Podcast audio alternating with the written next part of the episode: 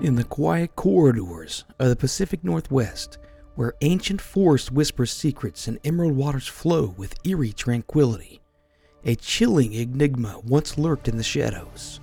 Like a phantom haunting the lush landscapes, the Green River Killer emerged from the depths of the wilderness, leaving a trail of darkness that stained the region for decades. The saga in the mysterious realm in the 1980s, where the quaint beauty of the Washington state landscape clashed violently with the horrors that unfolded along the Green River.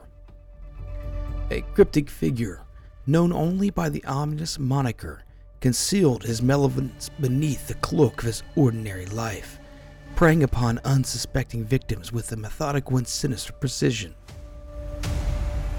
As the bodies accumulated, each one became a haunting echo in the collective consciousness. A community was thrust in a state of fearful speculation. Whispers of a faceless predator slithered through the fog laden streets, casting a pall over the once idyllic landscapes. The river, once a symbol of serenity, now bore witness to a grim taboo of crime and violence. Unraveling the mystery of the Green River Killer requires diving into the heart of darkness, where shadows dance in sinister choreography, and the past casts a long, chilling shadow over the present. Join as we navigate the twisted labyrinth of the unsolved puzzle, where the enigmatic Green River Killer remains a ghostly specter, haunting the annals of true crime with a legacy that refuses to be forgotten.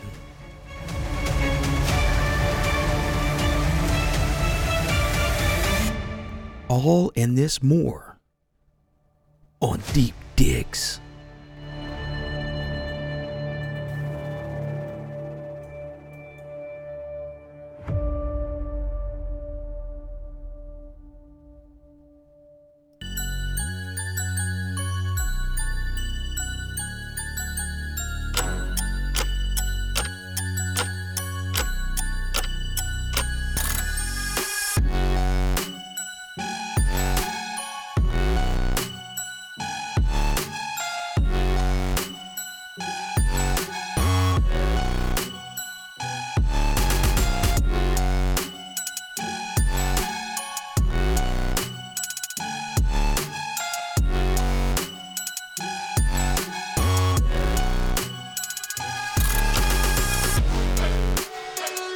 Hey, hey, hey, hey.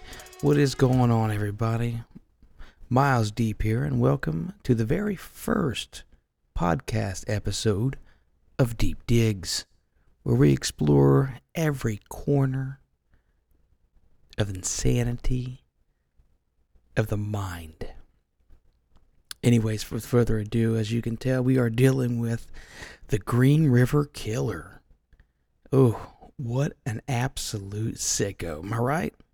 So, what we'll end up doing after each episode is we'll pretty much talk about the topic at hand in story form.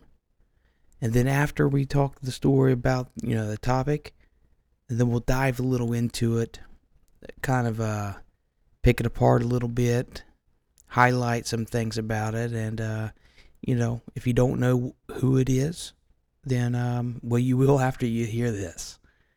And then after we talk about the topic at hand, depend upon time, we might you know dive into some paranormal. I mean, it's it's something in the realms here, guys and girls. But anyhow, I do hope you enjoy this. I really do, and uh, we'll go from here and see how it turns out. Right? Am I right? Let's go before I ruin this entire thing. And as you can tell, it's not just scary stuff it, it's it's freaky stuff, it's scary stuff, it's real stuff. But you got to sprinkle in a little bit of humor because sometimes in life that's all we have.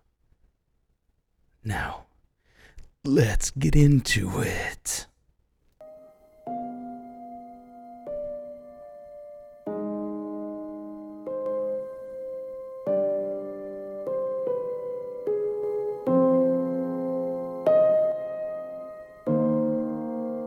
In the heart of the Pacific Northwest, where emerald canopies embrace the land and the river's gentle whispers weave tales of ancient mysteries. A malevolent force once slithered through the shadows, leaving behind a trail of horror that lingers to this day. The Green River Killer, a phantom of darkness, etched his sinister legacy into the very fabric of Washington state, turning the picturesque landscapes into haunting canvas of fear. Picture, if you will, the quietude of a mist-laden morning along the Green River. The air thickens with unsettling stillness, as if nature itself hesitates to excel in the presence of an unseen menace. The dense foliage, once a haven for secrets, now conceals the grim echoes of a predator who stalked his prey with almost supernatural cunning. In the 1980s, the tranquility of this region was shattered by a series of unspeakable crimes as the Green River Killer emerged from the murky depths of obscurity. His victims, faceless and voiceless, became a tragic notes in a haunting symphony that echoed through time. The killer's elusiveness mirrored the elusive dance of shadows beneath the towering trees, a ballet where the hunter seamlessly merged from the hunt- haunted landscapes. The chilling precision with the Green River Killer selected, subdued, and extinguished his victims adds a specter layer to the tale. The river, once a symbol of life giving substance, transformed into a conduit of despair carrying away the secrets of the fallen into the intimate depths.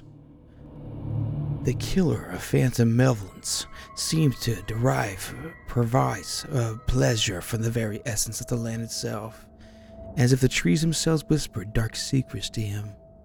Communities were thrust into the grip of terror, with each grisly discovery amplifying the sense of foreboding that pervaded in the region.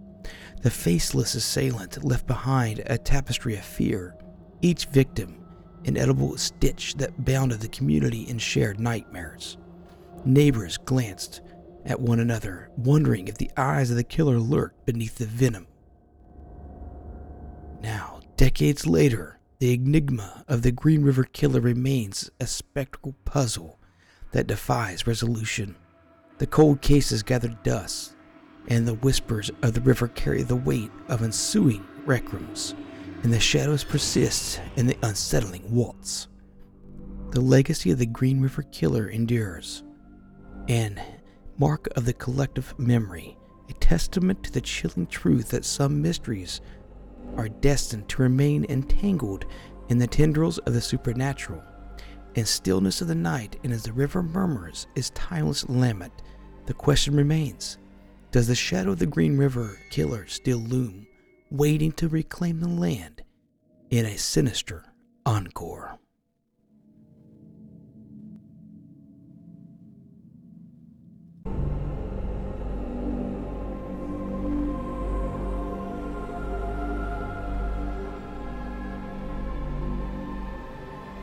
And I guess we'll uh, find out, right? Now let's get into the um, nitty gritty here of the Green River Killer. Um, let's go ahead and we're, we're going to talk about some of the key points. Um, and my biggest fear, I guess, into diving into this story was a copycat killer down the road. Um, but, anyways, let's dive into some key points and we'll talk about those key points. Okay, now identity and capture. Gary Ridgway.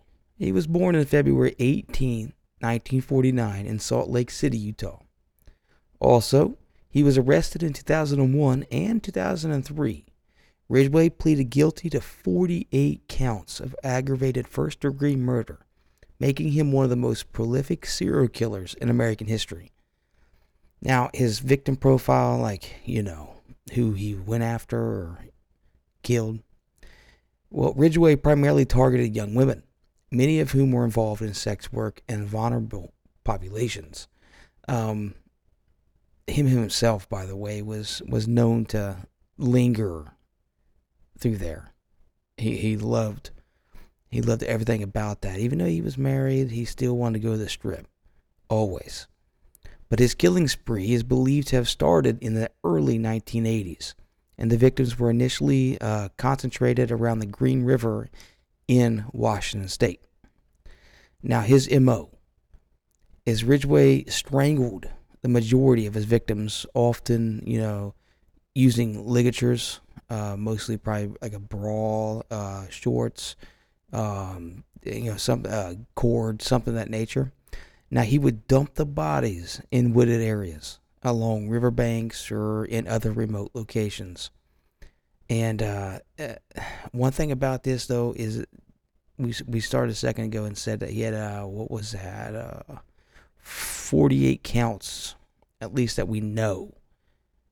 But the exact number of Ridgway's victims is still uncertain because he confessed to 48 but it's widely believed that the actual number could be higher. I seen 70, I believe. But anyways, um, the crime spree investigations, the Green River Killers uh, crime spanned over an extended period. The investigation was one of the most prolonged and costly in U.S. history. Uh, law enforcement formed what they would call, later call, the Green River Task Force uh, to investigate the murders. Now, DNA evidence. This is the hard part because due to the timing. But Ridgway was linked to the murder through DNA evidence. In a plea deal, he agreed to provide information on the location of his victims in exchange for avoiding the death penalty. Um, mostly because he's a wiener. You know, he's going to do all that stuff and then be like, please, I'll tell you where a couple are at. Just don't kill me. Which is, is utter garbage makes me just sick. But uh, in any way, sentencing wise, uh, in 2003, Ridgway was sentenced to life in prison without the possibility ever of parole. Now, you know, his cooperation with law enforcement and the resolution of the cases gave closure to the families of the victims. Now, uh, you know, a little background here about old Ridgway. Is here's the weird part, but Ridgway led a you know seemingly ordinary life working as a truck painter and, and being married several times. Uh, and he was never initially a suspect in the killings. His ability to blend into society uh, contributed to the difficulty in identifying. Uh, the Green River Killer, though, is is still a, a chilling, chilling chapter in criminal history. You know, highlighting the challenges and the complexities of investigating and capture, you know, serial offenders. Now, you know, Ridgway's capture you know, marked the end of a dark era for the Pacific Northwest of Washington. But the scars, though, left behind his his heinous crimes live on. But um, now the, weird, the crazy part here is, you know, I did see a documentary on the Green River Killer, which was funny because I know a lot of serial killers, and I, I looked at the Green River Killer. It never interested me, interest me very much at all and then I, I just kind of looked into it like this guy is, you know, crazy. And you would never know by just seeing him or looking at him, he'd be capable of what he was.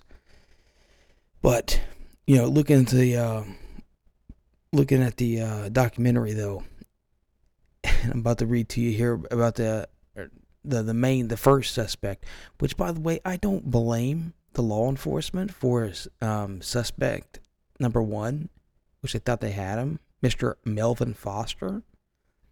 Um, first major suspect. I mean, this this this dude was, uh, of course, it was not Gary Ridgway. Was not the first one, but uh, he was a truck painter, just like Ridgway, just like Ridgway, and had a criminal record and has been convicted of raping a prostitute in the past. Foster was arrested in 1984 in connection with the Green River murders, was later released, of course, due to lack of evidence linking him to the crimes. He had crap in his vehicle. He was a taxi driver, too. And uh, he had crap in his vehicle. That, I mean, garments, you name it. He was a weirdo. But, um, yeah, definitely, he was not the actual Green River killer, of, of course. But know that just shows you, you know, everything that the task force, you know, had challenges and difficulty of tracking the actual serial killer, you know. Um, yeah, Melvin Foster. You should definitely look it up. Uh, this guy, if you watch him in an interview, he's definitely a creep. Um, he talks like he asks him, "Did he? Did you kill? Did you kill any of these women?" And he's like, first, he's really awkward, socially awkward, and he responds back, and he's like, "I killed. I, I, I should have should have killed." Just he's just weird. Like I would have arrested that guy. I mean, if, if being weird was an offense to get arrested, then that dude would have been locked away in '84. But I mean, back back to the topic at hand of the Green, the actual Green River Killer, Gary Ridgway. Um, you know about him in general. Just kind of give you a picture. He I mean, he grew up in a troubled environment with a domineering mother. Uh, reports of him wetting the bed, uh, exhibiting cruelty to animals, which of course you know is often considered early signs of a disturbed personality. But um, you know, uh, criminal history. I mean, you know, prior to the Green River murders, uh, he was just one time arrested in 1982, of course, for soliciting prostitution and evading police. But his, I tell you what, his marriages. You know, he was married three times, and his marriages, you know, were often just terrible. You know, wives reported instance of domestic violence um, you know, it, it all stems from his first marriage. He was deployed, and I get you know when he came back, his um wife found somebody else, and he automatically was like, you know, you you must be a prostitute if you're going to sleep around um with other people. So, and even in the interview, um, when he's you know in Orange, he he he still gets kind of choked up a little about it, which I'm not, I'm not giving no oh poor you know Gary, but you know he that he, that definitely bugged him for sure. But more about his his truck painting. You know he he worked for a truck painter for much of his life, um, and it allowed him to move and blend into you know different communities. But his coworkers though described him as you know unremarkable and unassuming of course, uh, all that contributing to his ability to avoid suspicion.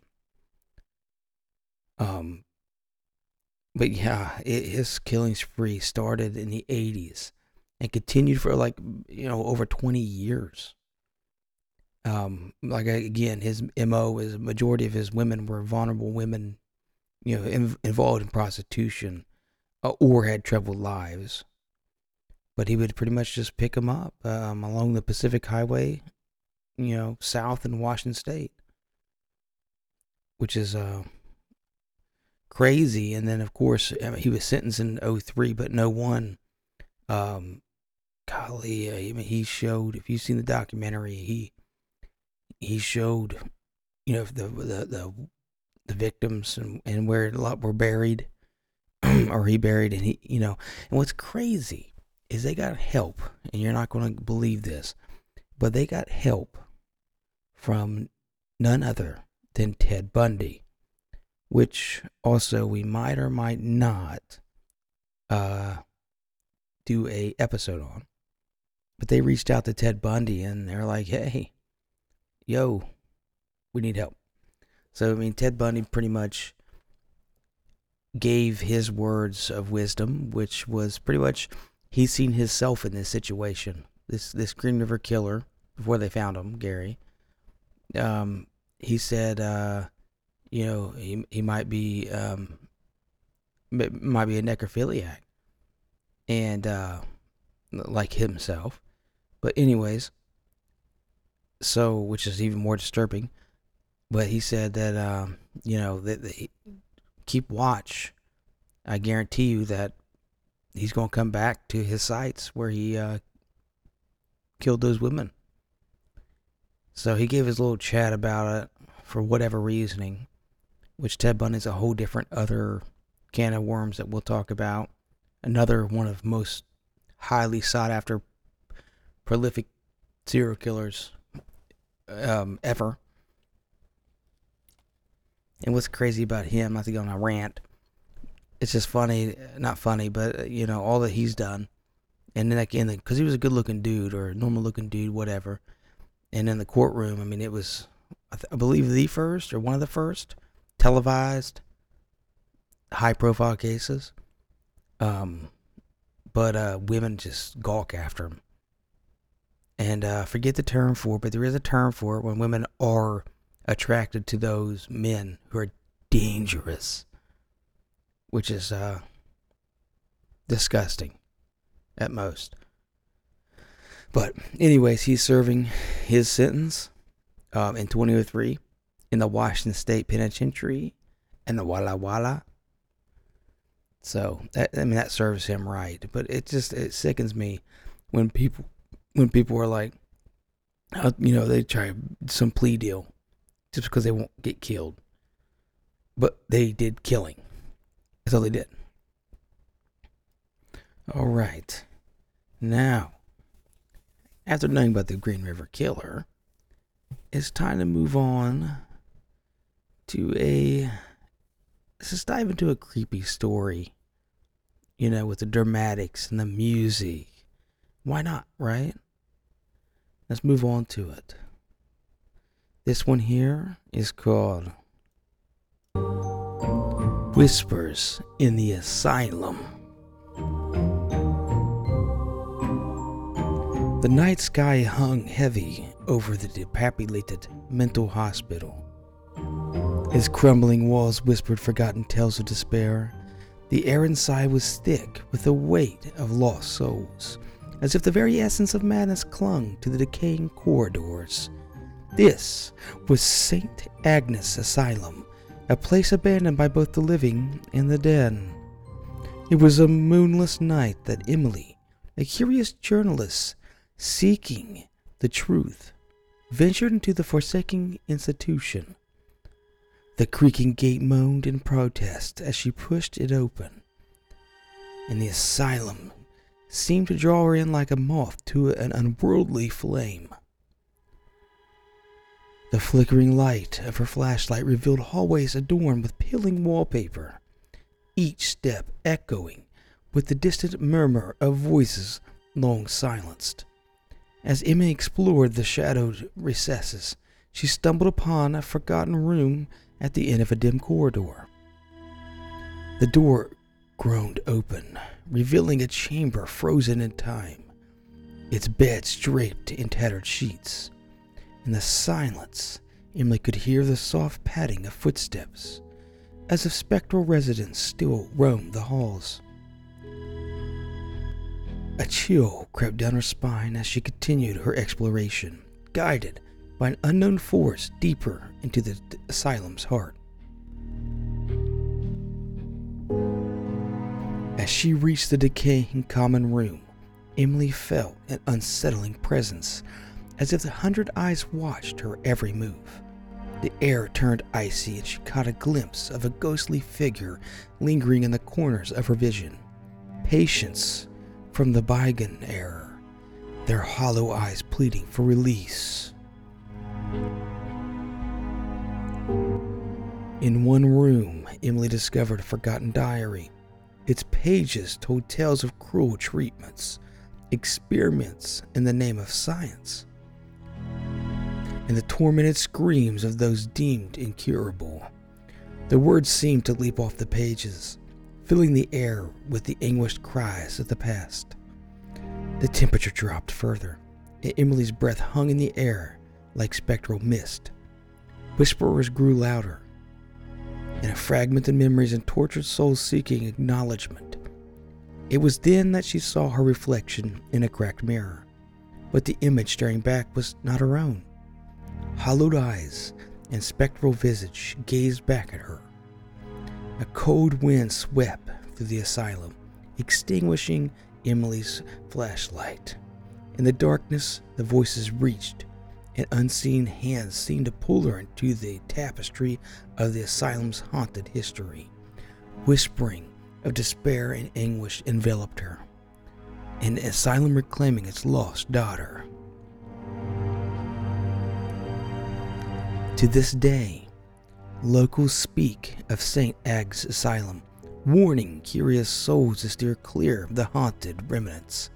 But late at night, when the wind howls through the broken windows, those who listen carefully can still hear the anguished whispers of the forgotten souls that linger within, forever imprisoned in the decaying asylum of eternal torment.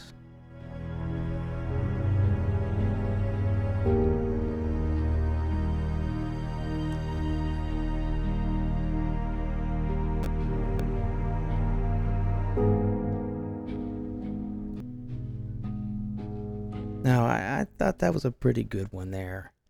I thought that was a pretty that was that was a pretty good story. Um, I mean, come on, Whispers in the Asylum. So the girl named Emily goes into this asylum, of course, being a journalist. Um, you know, diving, delving right into it. Looks in this mirror, and I, I would I would agree that some of the creepiest things that I could think of would be, you know, looking into a mirror, okay, and then it not being you or being an altered self of you. That'd be absolutely terrifying. Absolutely terrifying. For and the hollowed eyes thing, honestly, the hollowed eyes, that would get me uh, every time. And I, I do you know, this story in general is not new.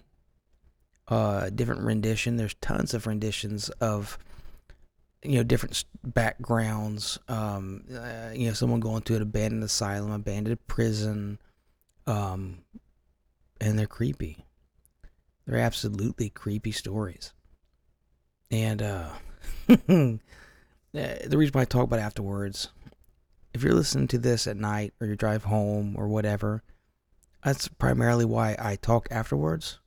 Because I myself, if I'm driving a back road, I'm listening to the podcast, it's super creepy.